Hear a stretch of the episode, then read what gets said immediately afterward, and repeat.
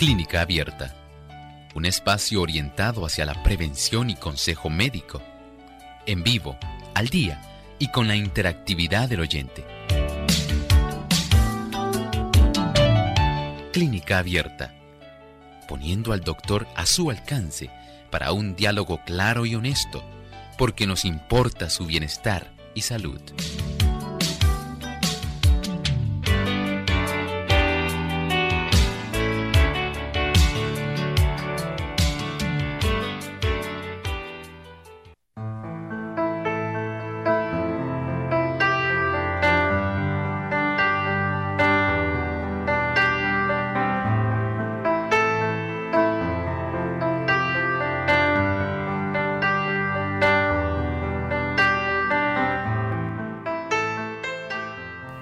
Saludo cordial a todos nuestros amigos que en esta hora están aquí en sintonía con Clínica Abierta. Probablemente usted ha escuchado hablar en relación a la celulitis periorbital y a la celulitis orbital. De eso estaremos hablando hoy en nuestro programa de Clínica Abierta.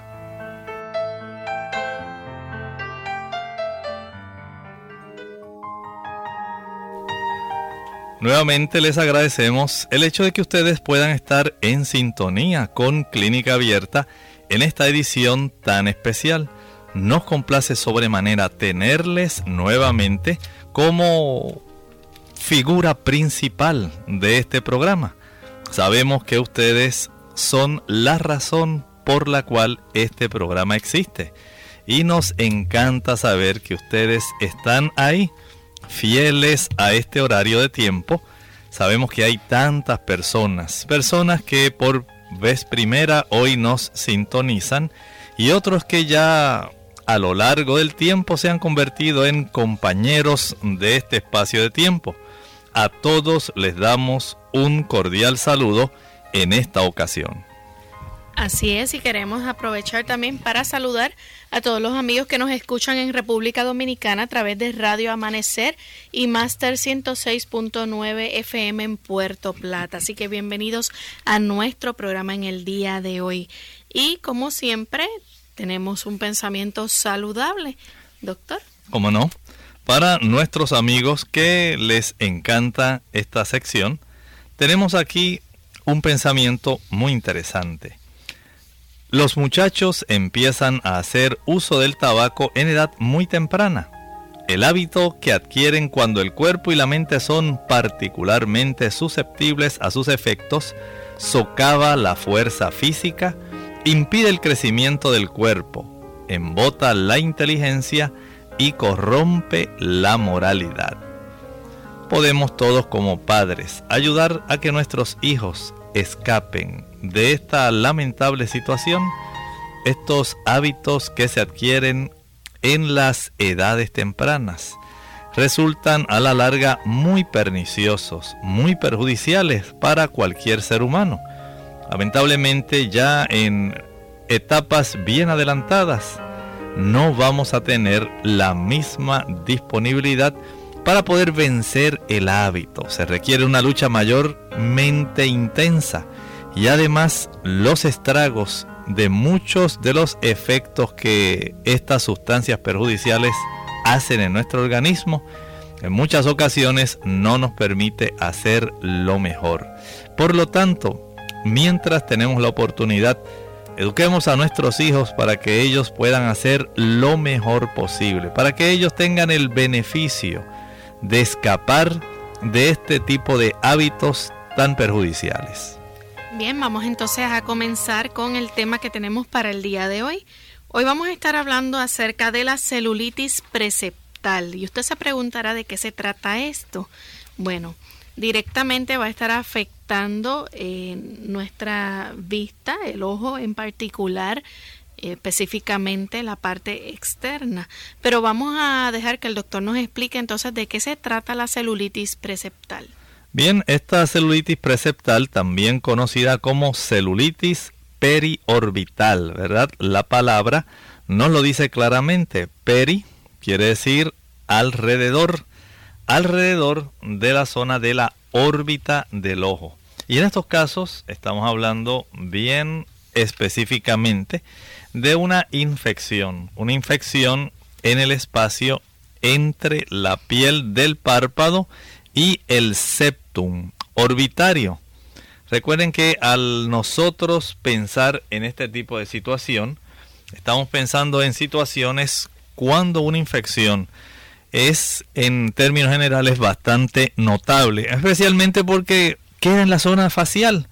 Y en la zona facial cualquier tipo de situación que pueda dislocar esa estructura va a traer preocupación. Evidentemente cualquier persona que al mirar a otra se dé cuenta de que, ay, ¿qué tienes ahí en el ojo si tú no estabas así? ¿Por qué tienes ese párpado así tan enrojecido? ¿Qué te ocurre? Esto inmediatamente lleva a las personas a buscar algún tipo de ayuda.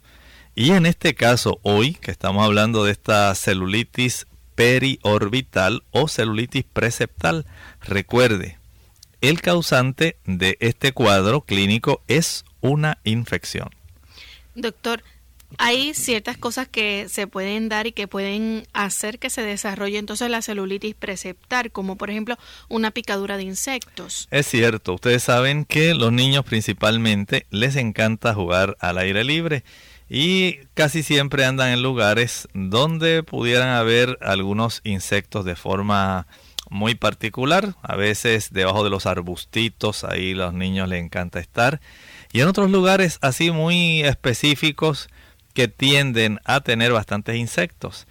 Los niños pueden sufrir alguna picadura de un insecto alrededor del ojo y esto al ellos recurrir al mecanismo del rascado, como ocurriría en cualquier persona.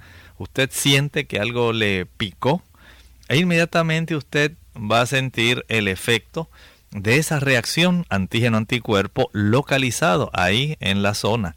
En este caso, casi siempre en el párpado superior y esto va a molestar bastante al niño por, por lo cual este niño va a recurrir al rascado y esto inmediatamente le permite a la piel sufrir algunas eh, laceraciones. La piel que es lacerada de esta manera se da la oportunidad de que algunas bacterias puedan entonces comenzar a introducirse causando entonces esta infección que resulta tan preocupante. Pero la picadura de insectos no es lo único que puede producir esto, también la sinusitis. Sí, podemos decir que es una de las causas más común. Este tipo de situación que tantas personas padecen va a ser casi siempre motivo para que se complique la situación y ya no solamente se desarrolle una celulitis preceptal o periorbital.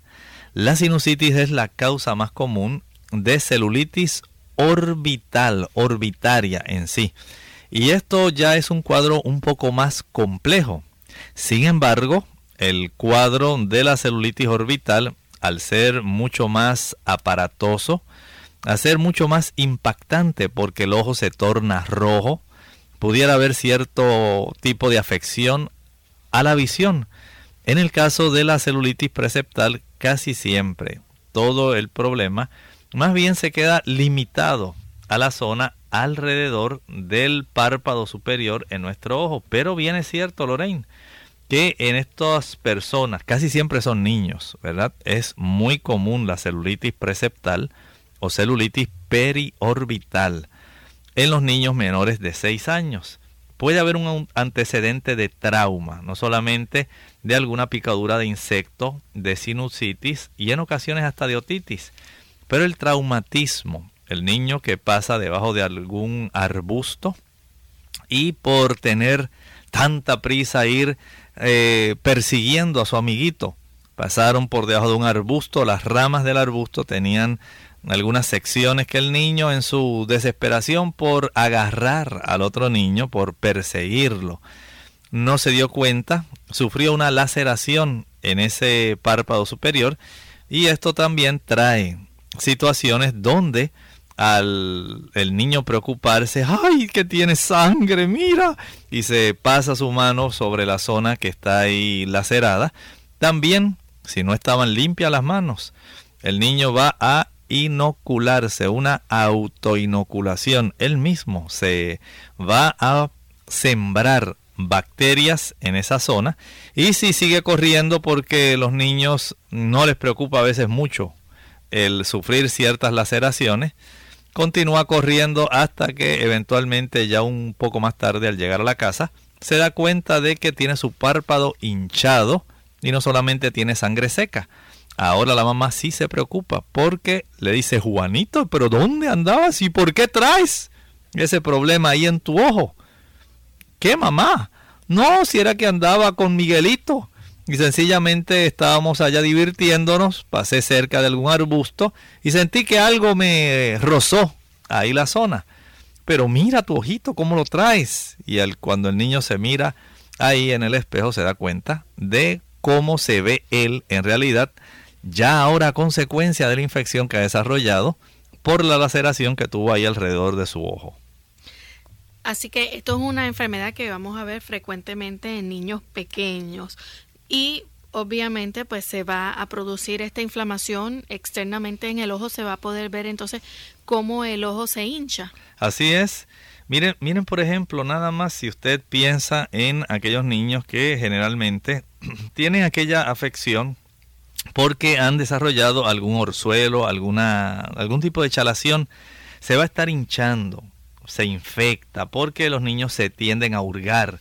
Y al el estar haciendo esto le facilita el que otros microorganismos puedan entonces entrar y empieza entonces ya una serie de situaciones donde van a observarse no solamente el enrojecimiento alrededor del ojo, a veces, pero no siempre, incluye la parte blanca del ojo, la esclerótica casi siempre, si hay alguna infección orbital, si se involucra la esclerótica, la parte blanca, pero por lo general en esta celulitis periorbital alrededor de la órbita y casi siempre en la superficie del párpado superior, lo que se observa es un aumento del volumen, calor, dolor, enrojecimiento, de ese párpado y por supuesto la hinchazón que se observa alrededor del párpado y la zona circundante. Generalmente este tipo de trastorno no va a afectar la visión ni le va a causar al niño ningún tipo de dolor ocular. Más bien el niño lo que va a presentar es básicamente este tipo de situación de aumento del volumen con calor, tal vez algún poco de dolor, el rubor que se observa en la zona, la hinchazón del párpado, especialmente el párpado superior, y el enrojecimiento casi siempre. Este va a ser el cuadro que se observa. No se le afecta eh, generalmente la agudeza visual al niño, ni debiera haber ningún otro tipo de complicación. Vamos a hacer nuestra primera pausa y al regreso vamos a compartir con ustedes entonces más sobre esta condición de la celulitis preceptal. Otitis media, conocida como infección de oído medio y otitis serosa crónica. La otitis media es una inflamación persistente de la mucosa que recubre el oído medio se produce una exudación líquida que queda atrapada por el cierre de la trompa de Eustaquio y por ello se produce dolor y alteración de la audición.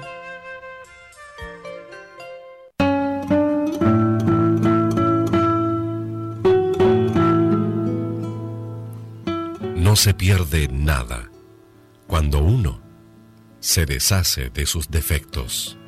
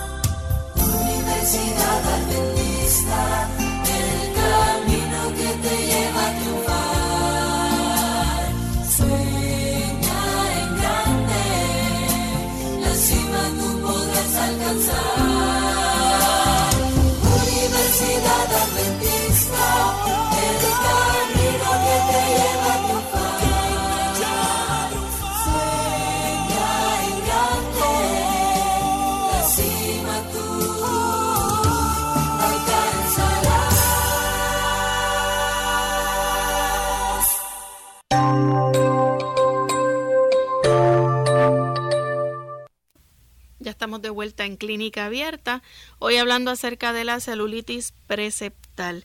Y el doctor nos habló antes de la pausa acerca de los síntomas que puede sentir en la mayoría de los casos los niños, que son los que están expuestos a sufrir esta, este tipo de condición, sobre el aumento de volumen con dolor, ¿verdad? Calor y rubor leve, esa hinchazón, enrojecimiento del párpado y toda el área circundante.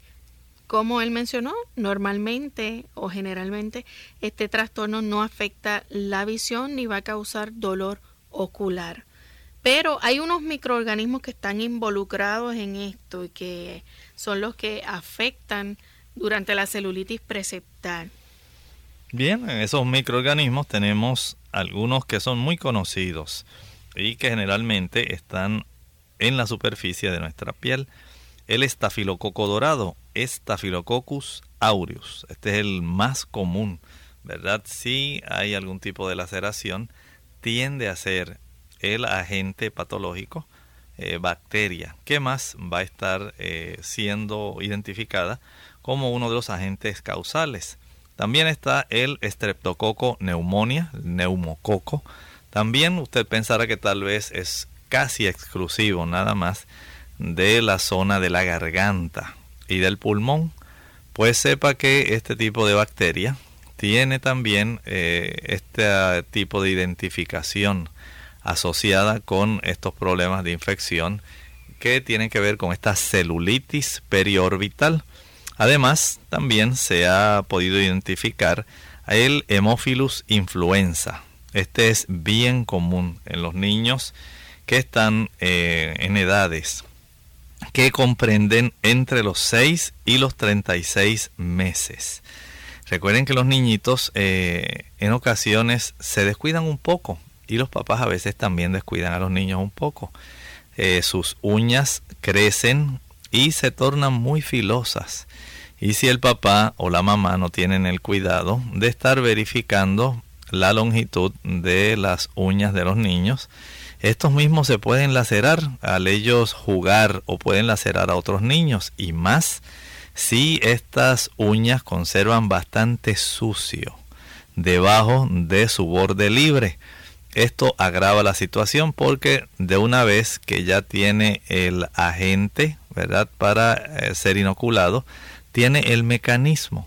Y cuando el niño se rasca, eh, cuando el niño se toca la zona donde ha sufrido, eh, digamos, la picadura de algún mosquito o ha sufrido algún tipo de abrasión, sea cual fuere, donde hay alguna laceración, y se lleva sus manos a la cara, el, el mismo niño se autoinocula, él mismo se siembra muchas de estas bacterias, digamos porque el niño tose, no se lava las manos, estornudó, no se lava las manos, toca a otros niñitos, este, se besan y todo esto hace que las manos de los niños tengan bastantes gérmenes.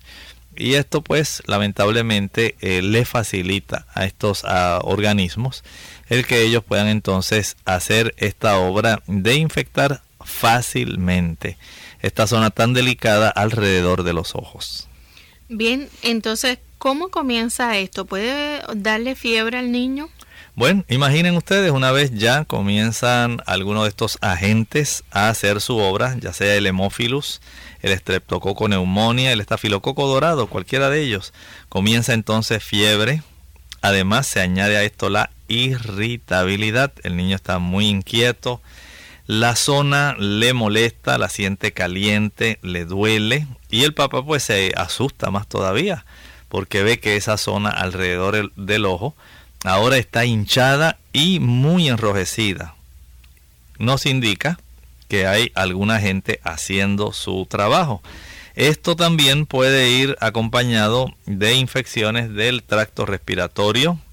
Puede haber también, si está muy adelantada la situación, se puede observar letárgico el niño. Esto es más común cuando hay una celulitis orbital. Esta celulitis orbital u orbitaria, eh, que casi siempre tiene su origen en la sinusitis, es la que más tiende a afectar el aspecto del sensorio en los niños y el tipo de mm, atención, todo el aspecto que usualmente un niño debe manifestar como un niño normal, todo esto se trastorna y esto nos indicaría que pudiera haber algún involucramiento de infección que pudiera estar ya sufriendo complicaciones como el tipo de meningitis. Recuerden que las zonas de nuestra área facial y la cercanía de las estructuras que tenemos, por ejemplo, piense en esto. Si usted eh, piensa en la zona del puente de su nariz, justamente detrás de esa zona, usted tiene uno, un seno de los senos que nosotros tenemos eh, faciales. Ahí tiene el seno etmoidal. Y el seno etmoidal apenas se separa de la cavidad orbital por una lámina muy delgada de hueso. Esto le da este tipo de facilidad a los agentes bacterianos para que muy fácilmente, si usted es una persona que está inmunosoprimida, puede usted entonces eh, desarrollar complicaciones. La cercanía también de este seno etmoidal, del seno esfenoidal, con lo que sería el piso de la bóveda craneana, pone también en riesgo el que la complicación de una infección que sea bastante notable pueda entonces desencadenar algún tipo de meningitis bacteriana. Miren entonces cómo algo que puede iniciar muy sencillo, como una celulitis, puede muy bien complicarse y llegar a desarrollar ya situaciones donde puede poner la vida del niño en peligro. Doctor, hablando eh, más sobre esto, nos gustaría que nos dijera entonces en cuanto al examen oftalmológico que se realiza, ¿qué se encuentra? En el examen oftalmológico, en los niños, generalmente el médico va a examinar el ojo y al el observar va a darse cuenta, por supuesto, siempre al niño se le debe hacer su examen físico va a observar el enrojecimiento alrededor del ojo. A veces pudiera estar involucrada la parte de la esclerótica, pero casi siempre lo que se va a encontrar es una zona bien precisa, bien demarcada de rojo, así rojo púrpura. El párpado generalmente va a estar bien edematoso, puede ser tanto el párpado superior como el inferior y puede llegar a afectarse la zona del carrillo, esa zona que usted tiene generalmente en el lenguaje médico, ¿verdad? La zona malar, que es donde usted tiene, es justamente aquí su pómulo, la zona del cachete, ¿verdad? Y usted va a observar que eso está en ocasiones, dependiendo del párpado afectado, se puede también enrojecer puede encontrarse cierto enrojecimiento. El tipo de coloración rojiza. Pudiera ver si hay algún tipo de chalación, si hay algún tipo de orzuelo, pues se podría observar cierta hiperemia, ¿verdad? Un aumento en el color de esa zona. Las papilas de la conjuntiva, las de adentro, esas que están en contacto con la parte blanca del ojo en la parte de abajo, pudieran también estar muy enrojecidas. Tal vez, si fuera muy aparatosa la infección, se pudiera afectar la córnea y pudiera verse opaca. pudiera haber cierta colección también de secreciones mucopurulentas. Esto es un indicio de que hay el tipo de infección bastante grande por parte de cualquiera de estos agentes, el estafilococo dorado, el neumococo o el hemófilus influenza. Y esto, si pudiéramos observar la piel del niño, tal vez hasta pudiera desarrollar impétigo, si es que la infección ha sido desarrollada a consecuencia del estafilococo dorado. Y entonces piense usted en este niño, esa hinchazón en la zona del párpado afectado, ese enrojecimiento, el niño se queja de dolor, siente la zona caliente, se ve enrojecido y además de esto pudiera haber ciertos tipos de preocupación al médico. El médico va a decirle, a ver, vamos a ver cuán grave está tu situación. A ver, léeme aquí esta cartilla. Y ustedes saben que los médicos generalmente en su consulta tienen una cartilla de Snellen. En la cartilla de Snellen es esa que usted separa más o menos a unos 20 pies de distancia. Estamos hablando cerca de unos 6 metros. Y usted dice, ay, deja ver cómo está mi agudeza visual.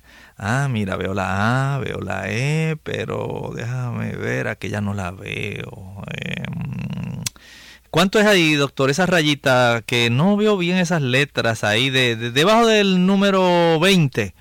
Ah, y el médico le dice, ah, pues usted está viendo tanto. El médico le va a revisar la vista. Le dice, a ver, Juanito, léeme aquella línea que está allí, la que dice 26. Y ahí Juanito va a tratar de leer, porque el médico está haciéndole un examen de la agudeza visual. Generalmente, en la celulitis periorbital se conserva la agudeza visual. Pero ya cuando hay un edema orbital, que es diferente, es una infección mucho más compleja, el niño no va a tener una buena agudeza visual.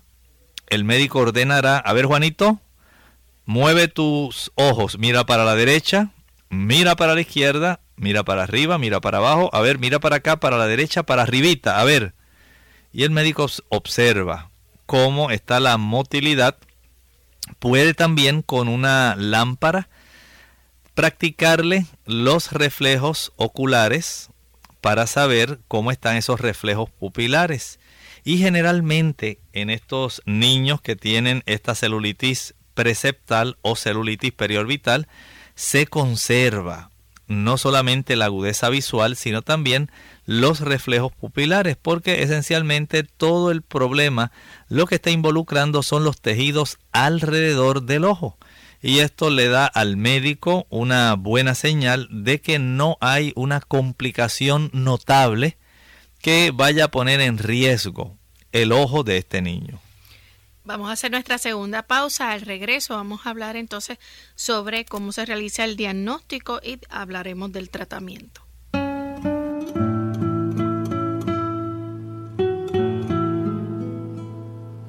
La soledad casi nunca es falta de compañía. Es casi siempre sobra de egoísmo.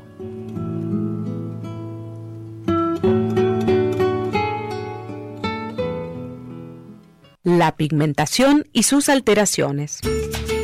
Hola, les habla Gaby Sabalua Godard en la edición de hoy de Segunda Juventud en la Radio, auspiciada por AARP. ¿Has notado cómo el color de nuestra piel cambia a medida que pasan los años? A estos cambios se los conoce como alteraciones de la pigmentación y no solo son producto de los años, sino también de enfermedades propias de la piel. Como ya ha sido demostrado, el color de nuestra tez está determinado por nuestros genes y por una combinación de pigmentos producidos en la piel, entre los que figura la melanina. Cuando la piel se expone al sol, aumenta la producción de melanina, produciendo lo que conocemos como bronceado, proceso absolutamente normal. El problema surge cuando existe un notable aumento en su cantidad oscureciendo la piel, lo cual puede ser una respuesta a alteraciones hormonales producidas por el embarazo, el uso de anticonceptivos o algunos medicamentos. El melasma, como se la conoce, es la enfermedad usualmente aparece en la frente, mejillas, sienes o barbilla como unas placas de color café oscuro. En estos casos, las personas afectadas por melasma deben utilizar filtros solares en forma continua y tratar de evitar en lo posible la la exposición al sol. Igualmente, el uso de ungüentos usados regularmente y por largo tiempo pueden ayudar a aclarar las placas oscuras.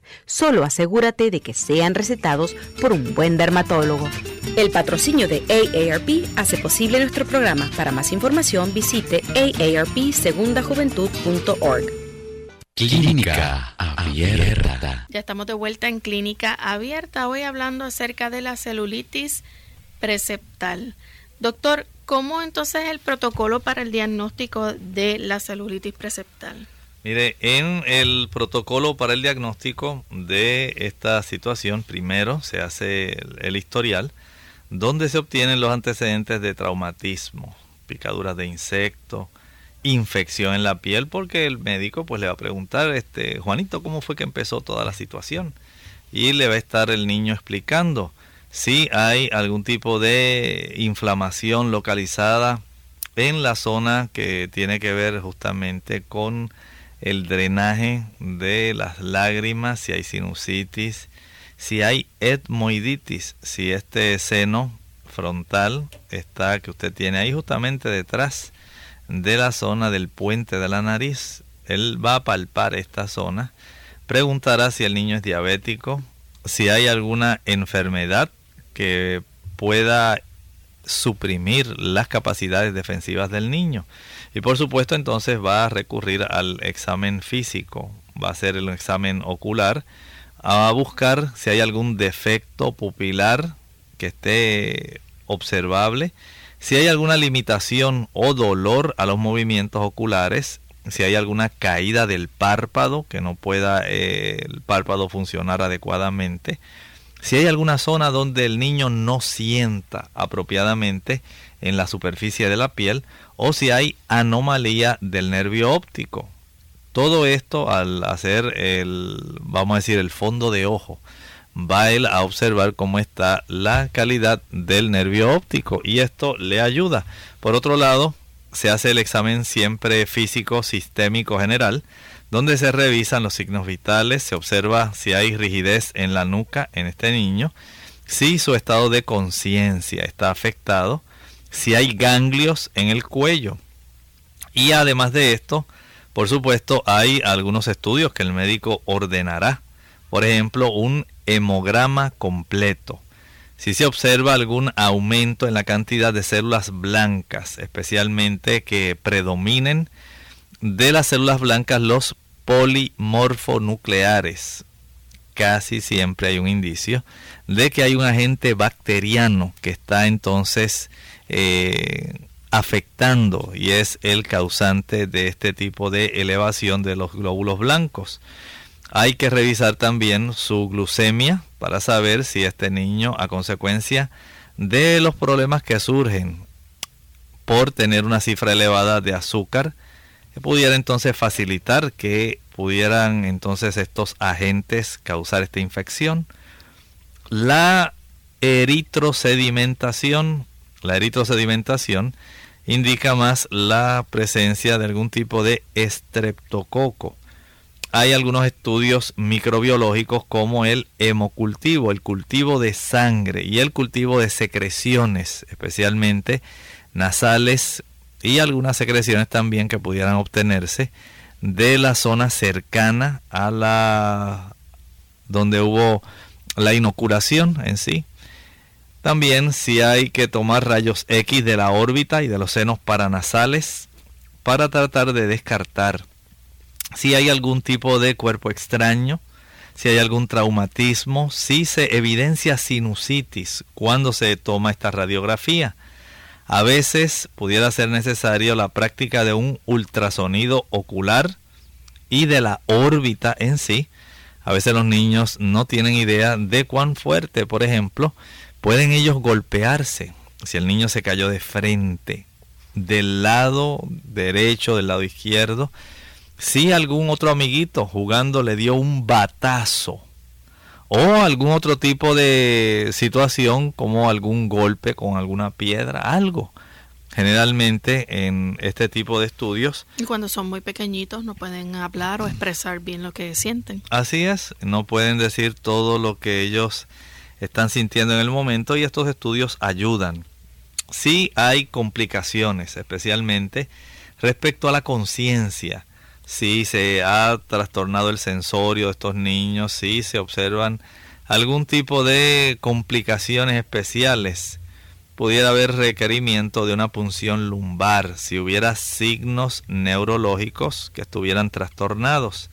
Si hay alguna presencia de una herida, se puede explorar y se puede ordenar un estudio microbiológico. Fíjense cómo usted dirá, pero algo tan sencillo, doctor, ¿cómo es posible? Sí. Generalmente cuando usted se le involucra uno de sus cinco sentidos, casi siempre el que más se aprecia es el de la vista. Y estos casos, como tienden a complicarse tan seriamente, son los que hay que darle mucha, mucha observación. Por eso siempre se recurre a hacer algunos estudios adicionales dependiendo de cuán aparatoso pueda ser el cuadro clínico, cuán complejo, ¿verdad? Eh, ¿Qué es lo que el médico observa? De acuerdo a eso, se ordenarán entonces estos estudios. No es necesario hacerlo en todos los casos. Pero usted tal vez diga, pero doctor, si es solamente un tipo de laceración que tiene ahí el niño superficial, sí, a veces puede ser algo sencillo y el médico lo va a reconocer, pero no siempre es tan sencillo. A veces los papás le dicen a Juanito, ah, pues no te preocupes, eso no es nada, lávate ahí y ya tú verás que todo se te va a quitar. Y al día siguiente el párpado está más hinchado, está más rojo y se observa una mayor cantidad de secreciones mucosas ahí en el borde del párpado. Y ahora sí que los papás se preocupan. Y el médico entonces debe recurrir a hacer todo este procedimiento para poder garantizar que la preocupación de los padres, pero se va a poner bien. Ay doctor, yo no pensé jamás que esto se pudiera poner de esta manera. Mire cómo ese niño tiene el ojo casi se le cierra. Ay, me da miedo que vaya a perder la vista, doctor. ¿Será posible que usted pueda hacer por él algo ahora, aunque ayer no estaba así? ¿Cómo es posible que esto se haya vuelto así tan complejo de un día para otro, doctor? Los microorganismos son en muchas ocasiones muy agresivos. Y si la capacidad defensiva del niño no es la mejor, los microorganismos se aprovechan y en cuestión de horas se pueden complicar. Y se complicaría más si hay una herida entonces ahí abierta, una cortadura. Exactamente, siempre hay que observar, el médico tiene que tener claro el cuadro que tiene ante sí. ¿Cuál es entonces el tratamiento, doctor, que se va a llevar a cabo primeramente para la celulitis preceptal? En este tipo de situación hay más o menos unos pasos que se deben seguir hay un protocolo, podemos decir así. En primer lugar, el tratamiento trata de ser sintomático. Se le ayuda para que el niño no tenga tanto dolor, para poder eh, darle al niño esa seguridad de que se está trabajando tanto con su fiebre, con su dolor, con enrojecimiento. Y los analgésicos y antipiréticos van a jugar entonces un papel importante eh, en estos niños. Recuerden que aun cuando parece inofensivo y muchas madres tienen este tipo de analgésicos y antipiréticos, digamos como el paracetamol o la dipirona. Estas cosas hay que buscar siempre alguna ayuda porque en los niños se trata de dar de acuerdo a la cantidad de peso del niño a la edad, a la estatura. Se calcula todo esto para poder darle al niño una, dosis que no afecte sus riñones, que no afecte su hígado y que pueda hacer la función de reducir el dolor y de reducir la fiebre. ¿Se utilizan antiinflamatorios? En algunos casos sí.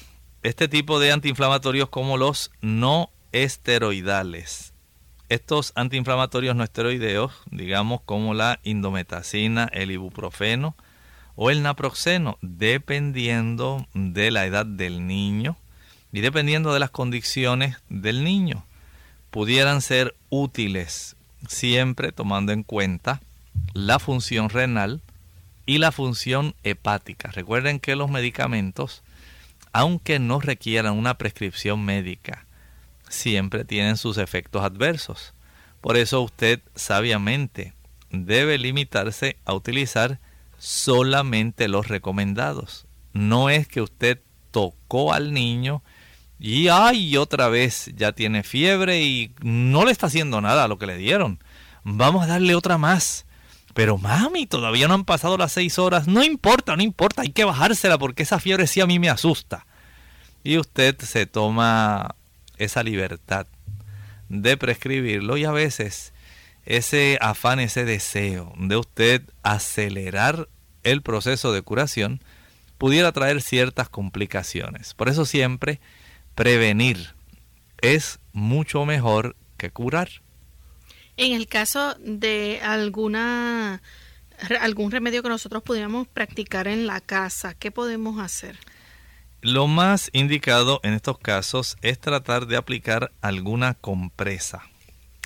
En algunos casos, la compresa fría puede ser de ayuda para reducir el dolor, puede ayudar a reducir la fiebre, la inflamación, pero si hay mucha infección, la compresa tibia caliente va a ser de mucha ayuda porque le permite a los antibióticos potenciar su efecto, facilita una mayor cantidad de sangre que llegue a esta zona de los tejidos y precisamente en esta sangre se están transportando los antibióticos que van a estar siendo prescritos para ayudar a combatir cuanto antes la infección que acompaña a este niño. También hay algo que se puede utilizar eh, en caso, ¿verdad? Con síntomas y signos manifestados, colirio fortificado. Así es, hay colirios fortificados, estos son esas gotas que son de antibióticos esa antibioterapia ocular y casi siempre en forma líquida pudiera ser amicacina, ceftazidima, vancomicina. Se le dan cada dos horas por siete días y esto se reserva, este tipo de colirios, en casos donde hay síntomas y signos bastante manifestados. Tenga esto pendiente, o sea, es muy útil poder eh, brindar cuanto antes la atención médica. Este tipo de colirios fortificados eh, que se proveen ya con antibióticos tienden a ser más efectivos, especialmente si hay algún tipo de celulitis orbital que ya esté afectando justamente la zona de la esclerótica y las zonas aledañas en sí a la, al área donde se produjo la inoculación del tipo de bacteria. ¿Es necesario el uso de antibióticos? Generalmente en estos casos se va a requerir algún tipo de antibiótico y se aplica en el paciente que tiene estos síntomas y signos discretos.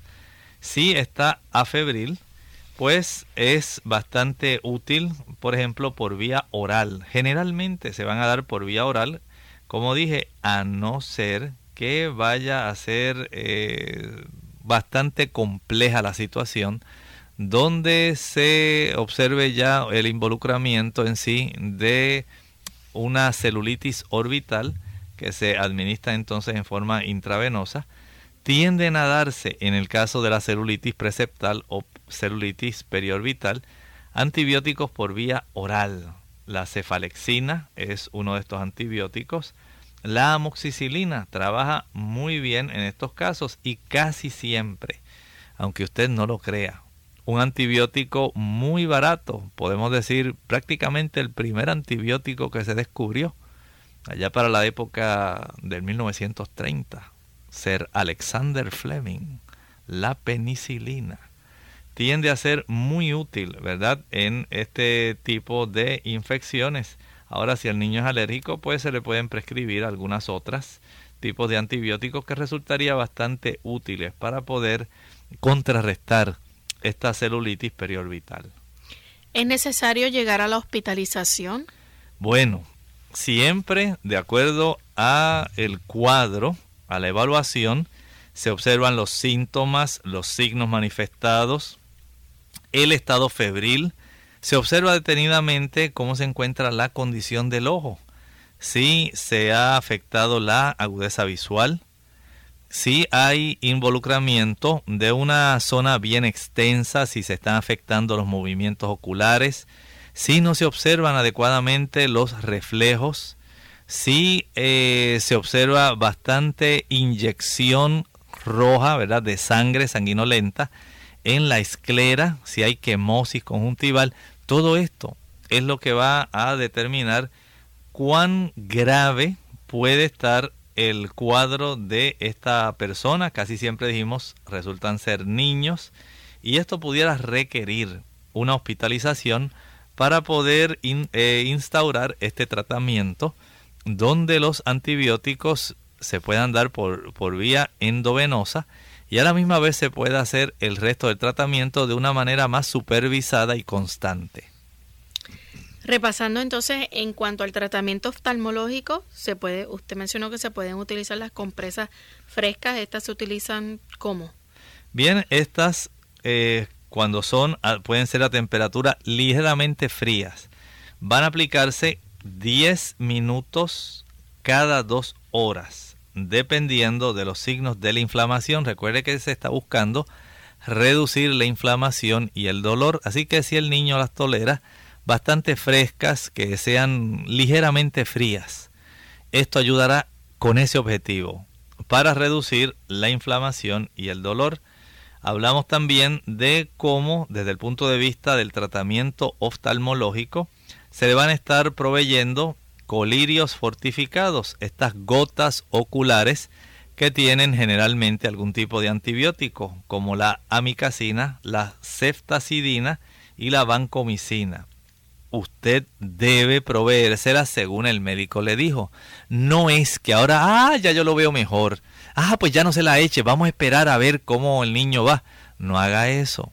Recuerde que estas infecciones tienden a ponerse complejas si la condición del niño desde el punto de vista de su inmunidad no resulta la mejor posible. Si es un niño diabético, se puede complicar si es un niño que está en tratamiento por algún tipo de situación como algún cáncer. Puede esto traerle complicaciones al niño. Dele, administrele estos tipos de colirios fortificados tal como se lo han recomendado. Y a veces puede ser necesario también el uso de algunos ungüentos antibióticos, como por ejemplo el cloranfenicol. Esto se aplica especialmente si hay algún tipo de exposición corneal, si en la zona de la córnea se ha detectado algún involucramiento de alguna de estas bacterias que pudieran estar eh, ya amenazando en complicar todo este cuadro clínico que pase ya de una celulitis periorbital alrededor del ojo a una celulitis orbital. La agudeza visual es uno de estos eh, tipos de estudios que hay que practicarle a este paciente. Verificar la movilidad, los reflejos pupilares. También hay que ver cuán eh, abundante es el involucramiento de todos los tejidos alrededor, el estado de conciencia del niño, si además de la situación hay el tipo de complicación como una sinusitis que no haya sido tratada u otitis también, que no haya sido tratada adecuadamente, todo esto puede tornar muy complejo el cuadro. Y es importante que este tratamiento pues sea prescrito por el oftalmólogo. También está el tratamiento antibiótico. Eh, este usualmente es por un periodo no menos de siete días que se, se prescribe. Sí, esto ya estamos hablando por la vía endovenosa. Eso hay que entenderlo porque cuando se requiere ya, si hay esas complicaciones, pues no va a ser lo mismo que usted le diga, ay doctor, pero yo no quiero que lo hospitalice porque es que yo tengo que trabajar y en casa todo se me complica. Usted tiene que tener en mente que está tratando directamente con uno de los eh, de las zonas, uno de los sentidos más especiales del ser humano, la vista. Y hay que darle mucha atención a esto. Si hay que sacrificar uno o dos días de trabajo, hay que hacerlo. Porque estamos hablando de la vista de su hijo, de la vista de su esposo. Es muy importante tener esto en mente. Los antibióticos endovenosos pueden ser muy, muy necesarios, además del tratamiento que se le da oftalmológicamente. Recuerde que todo esto lo que indica es la seriedad de la situación. Doctor, y entonces, eh, si no mejora del, el cuadro clínico. Bueno, sí, con este tipo de tratamiento habitual no se observa mucha mejoría, entonces ya tenemos que tomar medidas mucho más, perdón, complejas, son medidas más serias. Ahí probablemente pueda ser eh, ya requerido una combinación de antibióticos de el efecto de una algún cambio en sí en todo el protocolo de tratamiento. ¿Se puede llegar a aplicar el tratamiento quirúrgico en algunos casos de celulitis preceptal? Bueno, en el caso de que exista algún cuerpo extraño en el ojo, ahí ya entonces se recomendaría el debridar y explorar la herida. Si se nota que no hay una mejoría, franca y que persiste la celulitis, persiste la hinchazón, el enrojecimiento, el dolor, probablemente no se percataron ni algún tipo de eh, cuerpo extraño haya quedado ahí eh, introducido. Pudiera ser en la cercanía en sí de la zona ocular o sencillamente en la zona del párpado en sí. Y todo esto le requiere al médico volver a reevaluar a su paciente. Si hay que desbridar y hay que explorar la herida, en el caso de que haya algún absceso en el ojo, pudiera también realizarse un drenaje de la zona de la órbita y también pudiera requerirse hasta un drenaje de los senos paranasales que están afectados. Note que la evaluación el médico la va a ir haciendo y como esta es una zona muy sensible, es un sentido tan especial, el sentido de la visión, no queremos poner en riesgo en ninguna persona, sea adulto, sea niño, este sentido que es tan importante. Hemos hecho énfasis hoy principalmente en los niños porque la celulitis preceptal o la celulitis orbitaria generalmente tiende a presentarse en los niños menores de 6 años y el objetivo es que usted tenga en mente cuán serio puede ser este tipo de eh, situación. Por eso es útil que entonces usted como madre, como padre, tenga en mente ciertos eh, tipos de situaciones que va a estar observando. Si usted observa que el ojo se torna rojo, o que la hinchazón aumenta y el médico le dio un tratamiento para que usted continuara en su casa, le dio tratamiento antibiótico por vía oral y le dio algunos de estos colirios, las compresas, los antiinflamatorios, pero usted nota que el ojo ahora no estaba rojo, pero ahora sí se está tornando rojo. Y la hinchazón ha aumentado, que el niño casi no puede mover su ojito y se está quejando de que no está viendo bien ya usted sabe que usted tiene que llevar al niño de inmediato al médico. No lo piense. Si usted ha notado que los síntomas empeoran después del tratamiento, entonces usted tiene que tener en mente de que el asunto no está igual, de que generalmente tiene que volver el médico a reevaluar al niño. Si además de los síntomas oculares se presenta fiebre, entonces ya usted sabe que el asunto no está yendo en la dirección adecuada. O que tenga problemas entonces para mover su ojo. Sí, si el ojo le duele, si le resulta difícil, hablamos de uno de los ojos porque generalmente esta situación se presenta unilateralmente. Si el ojo parece estarse saliendo, se, se ve así como protruyéndose, usted dice, oh, esto está muy mal, esto no está bien, a pesar del tratamiento, debe llevarlo al médico. Y si el niño se queja de que hay cambios en su visión, no lo piense dos veces. Cuanto antes de regreso al médico.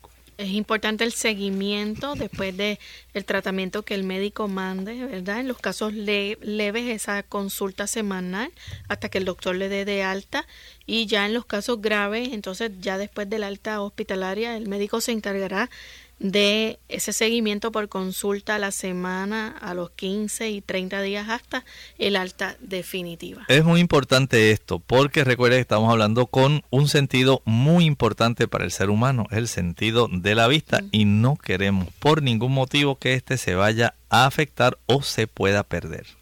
Bien, ya hemos llegado al final del programa en el día de hoy. Agradecemos a todos su sintonía y mañana queremos invitarles a que nuevamente nos acompañen durante la misma hora. Vamos a estar recibiendo sus consultas. Ustedes pueden participar ya sea a través de la vía telefónica como también a través de nuestro chat. Antes de despedirnos tenemos entonces la reflexión final. En el libro de Romanos, en el capítulo 6 y el versículo 22, nos dice allí, más ahora que habéis sido libertados del pecado y hechos siervos de Dios. Tenéis por vuestro fruto la santificación y como objetivo la vida eterna. Qué interesante. Usted solamente puede decidir de quién usted va a ser esclavo o siervo. Si usted permanece siendo adherente al pecado, usted es un esclavo del pecado. Si usted decide que Jesús le liberte, usted no va a ser un esclavo de Jesús, usted va a ser un siervo de Jesús, usted le servirá. Usted, sí, solo usted va a decidir si usted sigue siendo un esclavo del pecado o un siervo de la justicia. Si usted ha decidido ser siervo de Dios, el fruto que presentará en su vida será la santificación y el producto final será la vida eterna. Todo porque decidió ser un siervo de Dios. En esta hora usted tiene la oportunidad de elegir. ¿Seguirá siendo esclavo del pecado o se habrá decidido ya por ser siervo de Dios? Que el Señor le bendiga. Nosotros nos despedimos y será entonces hasta el día de mañana en otra edición de Clínica Abierta. Compartieron con ustedes el doctor Elmo Rodríguez Sosa y Lorraine Vázquez. Hasta la próxima.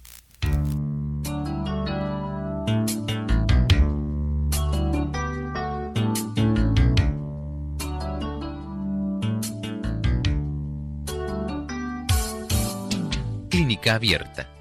No es nuestra intención sustituir el diagnóstico médico antes de poner en práctica cualquier consejo brindado en este programa, usted debe consultar con su médico.